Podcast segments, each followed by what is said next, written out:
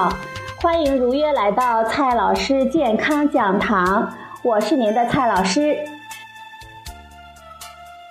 今天我们聊的话题是陶瓷、搪瓷、仿瓷的餐具，我们该如何挑选、如何用？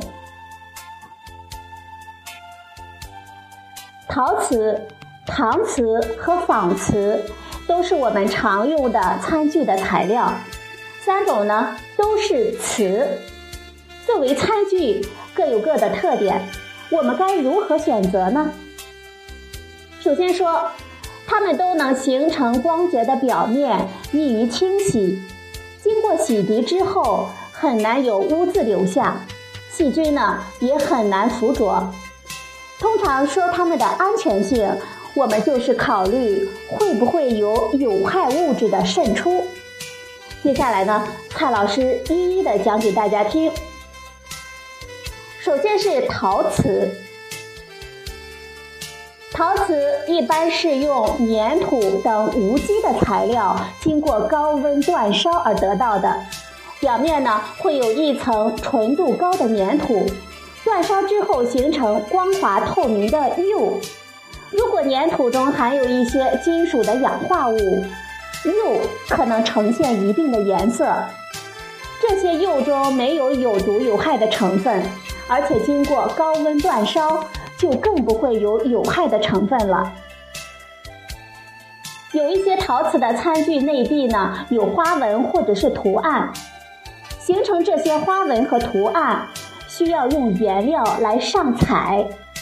为了改善颜料在煅烧时的性能，往往会加入铅等重金属的成分。陶瓷的上彩工艺分为釉上彩、釉下彩。釉下彩呢，是指先上彩，然后再高温煅烧，最后颜料被釉所覆盖。这样的陶瓷餐具，颜料中的重金属也很难渗出来。而釉上彩是先形成釉，再上彩画出图案，然后在相对较低的温度下烧制。因为温度相对较低，而且颜料在釉的表面。其中的重金属就有可能渗入到食物中，所以，如果陶瓷餐具的内壁没有图案和花纹，那么我们就不用担心它的安全性。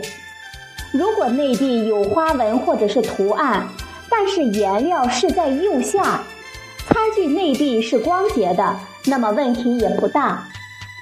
如果内壁有花纹或者是图案，而且是在釉的表面，就是摸起来会跟没有图案的部位不同，那么就有铅等重金属渗出的风险了。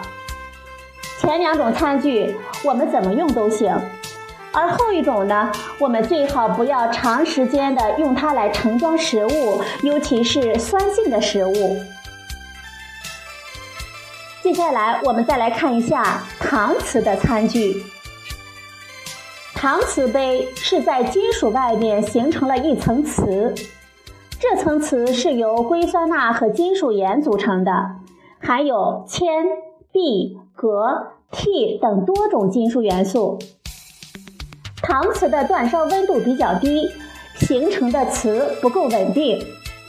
有研究测试过。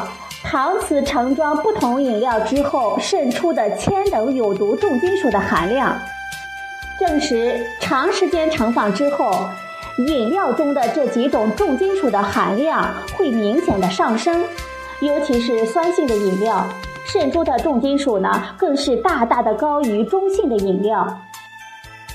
此外，搪瓷杯比较容易破损。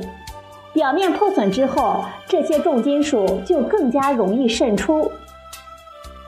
简而言之，搪瓷餐具就跟内壁有釉上彩的陶瓷一样，可以用来盛放干燥的食物、中性的食物、饮料，或者是短时间盛放。对于长时间保存高水含量的食物，尤其是酸性的食物，还是尽量少用比较好了。最后呢，我们说一下仿瓷。真正的仿瓷材料是密胺树脂，具有很好的热稳定性和化学的稳定性。它的重量比玻璃和陶瓷要轻，也不易摔破。作为餐具呢，尤其是儿童的餐具，具有很大的优势。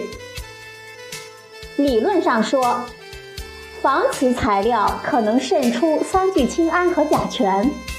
不过，从密胺树脂仿瓷餐具中检测到的渗出量非常的低，所以呢，我们不需要担心。但是。密胺树脂比较贵，所以真正的仿瓷餐具并不便宜。我们需要担心的是市场上的劣质防瓷餐具，它们是用药醛树脂或者是掺杂了其他添料的密胺粉，比如说 A 一、A 三的密胺粉。而只有注明 A 五密胺粉或者是密胺树脂的，才是真正的防瓷材料。真正的仿瓷餐具跟陶瓷餐具一样，可以用来盛装各种食物。